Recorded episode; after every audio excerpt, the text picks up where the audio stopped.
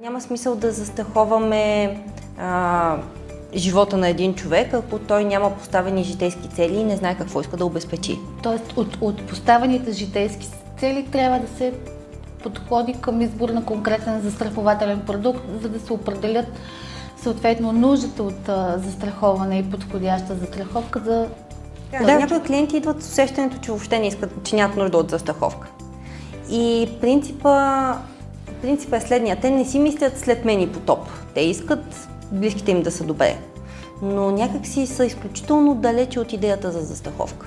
Дали аз имам цели като образование на деца в чужбина. Тоест по-скоро да... не осъзнават нуждата от... Да, не осъзнават. Те осъзнават, че искат да подсигурят близките си, но не мислят за това как да ги подсигурят, ако тя ги няма. По-скоро е подсигуряване, докато съм тук. Здравейте, казвам Десислава Николова. Радвам се да се срещнем отново и тази, седмица. Финансов анализатор съм в порталът Моите пари. Имам удоволствието днес да ви представя Стефания Мотавчиева, финансов консултант в Моите пари консулт, дългогодишна колежка. С нея днес ще представим темата какво представлява застрахователното планиране, какво е доверието на хората в застрахователните компании, липсва ли такова, а какво представляват а, цели, които подлежат на застраховане и е добре да бъдат застраховани, как да избираме подходящо застрахователно събитие и още много други интересни теми, които ще засегнем. Здравей, Стефи! Здрасти, Деси! Радвам се, добре дошла при нас. И аз много се радвам. Как се чувстваш? Надявам се добре. Добре съм. Чудесно. А, можеш ли да ни въведеш малко в темата какво представлява застрахователно планиране? Обясни, защото финансовото планиране всеки сме чували за него. Разкажи малко за застрахователното планиране. Какво представлявате? Така, финансовото планиране се дели на пет основни подтеми. А, те са пенсионно планиране, инвестиционно планиране, застрахователно, данъчно и наследствено. А, застрахователното планиране, както и данъчното и наследственото, Звучи са функции. Сериозно. Звучи сериозно. Сериозно е. А, са функции на останалите две, на пенсионното и на инвестиционното. Ще обърна внимание по-късно колко това е функция на пенсионното планиране наистина, но като цяло застрахователното планиране, за разлика от другите две, само по себе си няма смисъл. А, няма смисъл да застраховаме а, живота на един човек, ако той няма поставени житейски цели и не знае какво иска да обезпечи. Тоест от, от поставените житейски цели трябва да се подходи към избор на конкретен застрахователен продукт, за да се определят съответно нуждата от а, застраховане и подходяща застраховка за този да, човек. Всъщност да. да а, и има да още една допълнителна цел. Сега, цели, които могат да бъдат предмет на застрахователно Добре, планиране. А цел ли е тегляне на кредит? Защото знаеме, че Цел е покупка на жилище. Добре. Теглянето на кредит само по себе си не е цел, то е средство за постигане на тази цел. А, но самото, самия кредит, теглянето на кредит, а, както изисква застраховане на имота, нали, с имотна застраховка, така изисква и застраховка на живота на, на основния носител на доходи в домакинството. Защото ако нещо се случи с този човек, и неговите доходи са значително по-високи, отколкото на другия носител на доходи в домакинството, най-вероятно това, това жилище ще бъде загубено. А, което, нали, след като близките се справят така или иначе с травмата от загуба на близък човек, да загубите жилището си е абсолютно безумно.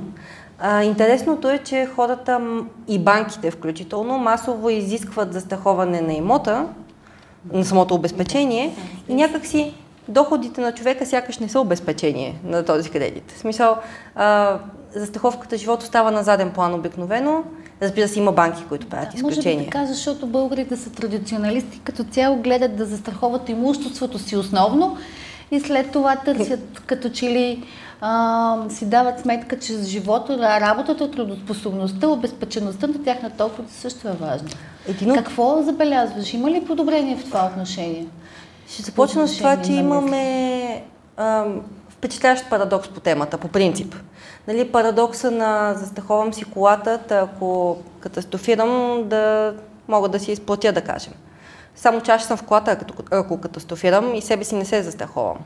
А, като цяло, цялостното отношение на населението по принцип е отрицателно към застраховането.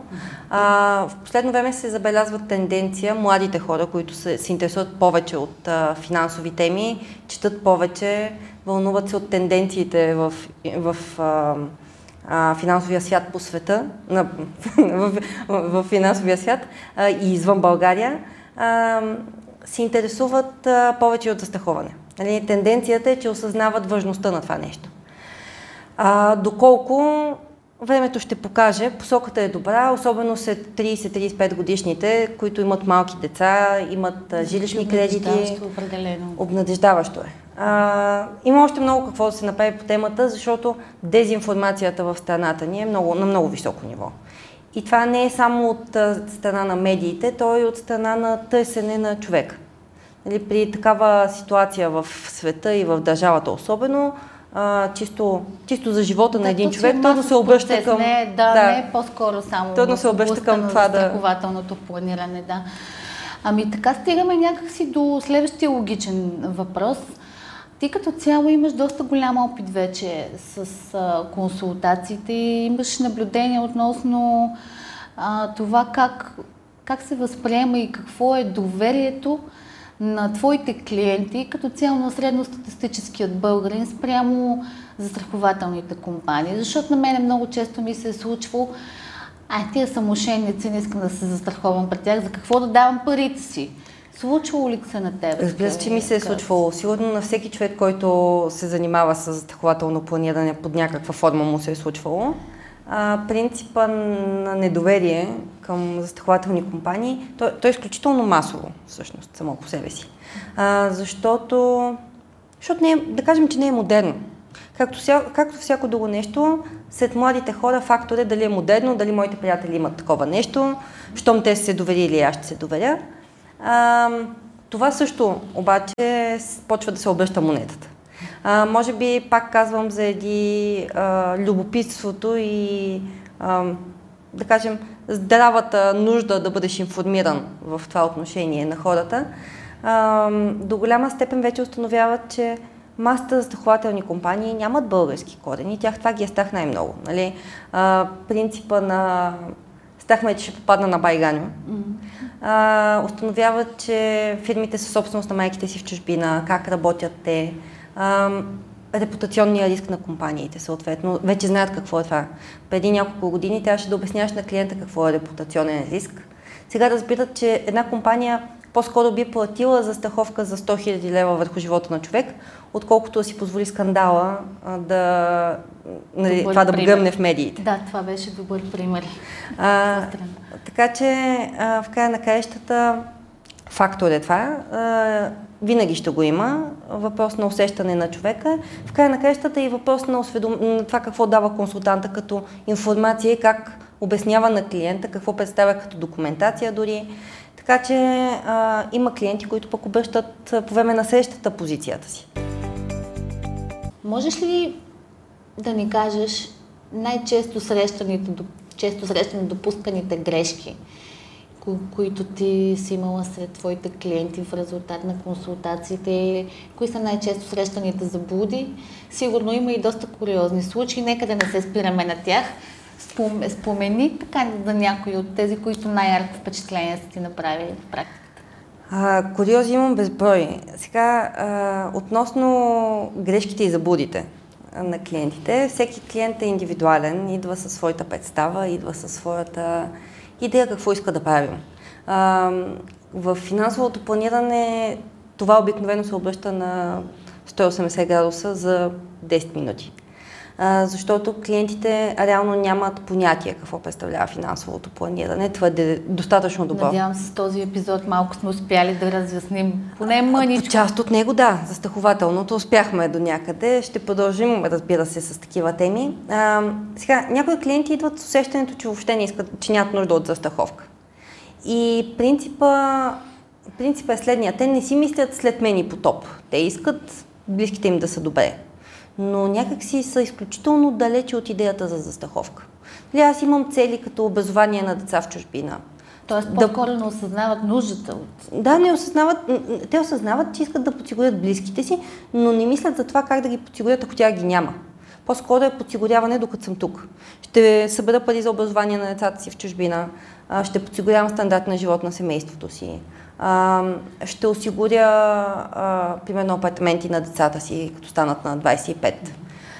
Само по себе си обаче, ако не, не се замислят, ако мен ме няма, кой ще подсигурява стандарта на живот на семейството?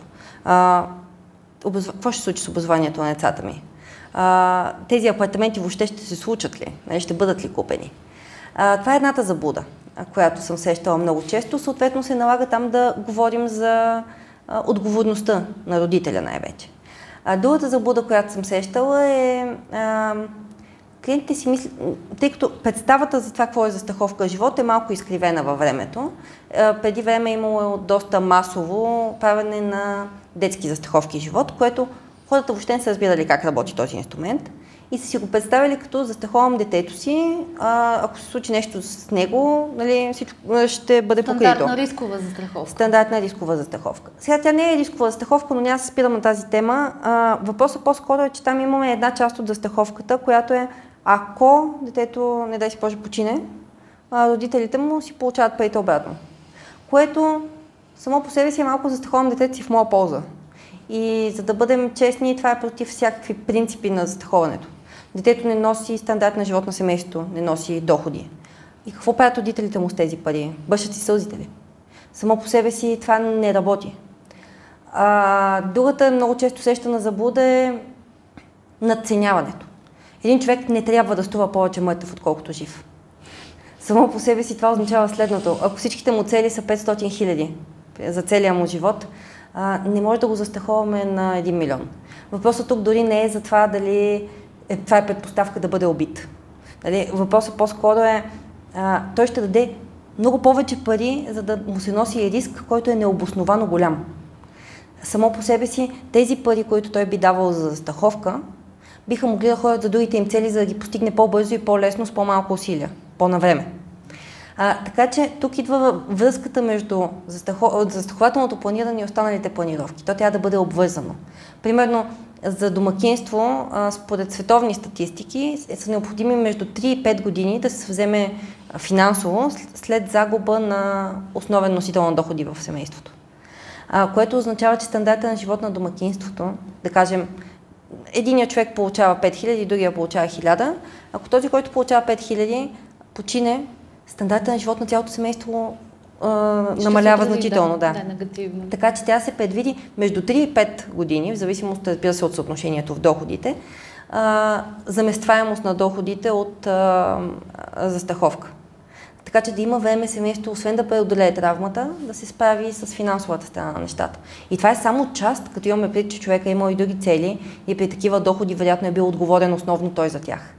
Нали, това са целите им за децата, целите за ранно пенсиониране, цели като имоти и така. Сигурна съм, че хората, които ни гледат в момента, казват, не ми трябва такъв негативизъм, ако умра или някакви такива неща. Не искам да мисля за това в момента. Сигурна да. съм, че подценяването на неща и непредвидени рискове, които могат да се случат с нас, също играе роля в застрахователното планиране. Стефи, много ти благодаря. А, със сигурност ще те поканим отново при нас. А вие можете да ни пишете, да предлагате теми, които искате да коментираме в нашия YouTube канал, харесайте Facebook страницата ни, пишете теми в нашия форум. Очакваме вашите предложения. До нови срещи. Довиждане. Довиждане. Ако нашето предаване ви допадна, харесайте ни, последвайте ни, споделете ни, абонирайте се, коментирайте, препоръчайте ни, удумайте ни – ако нещо много ви вълнува, пишете ни. Ще се видим следващата седмица.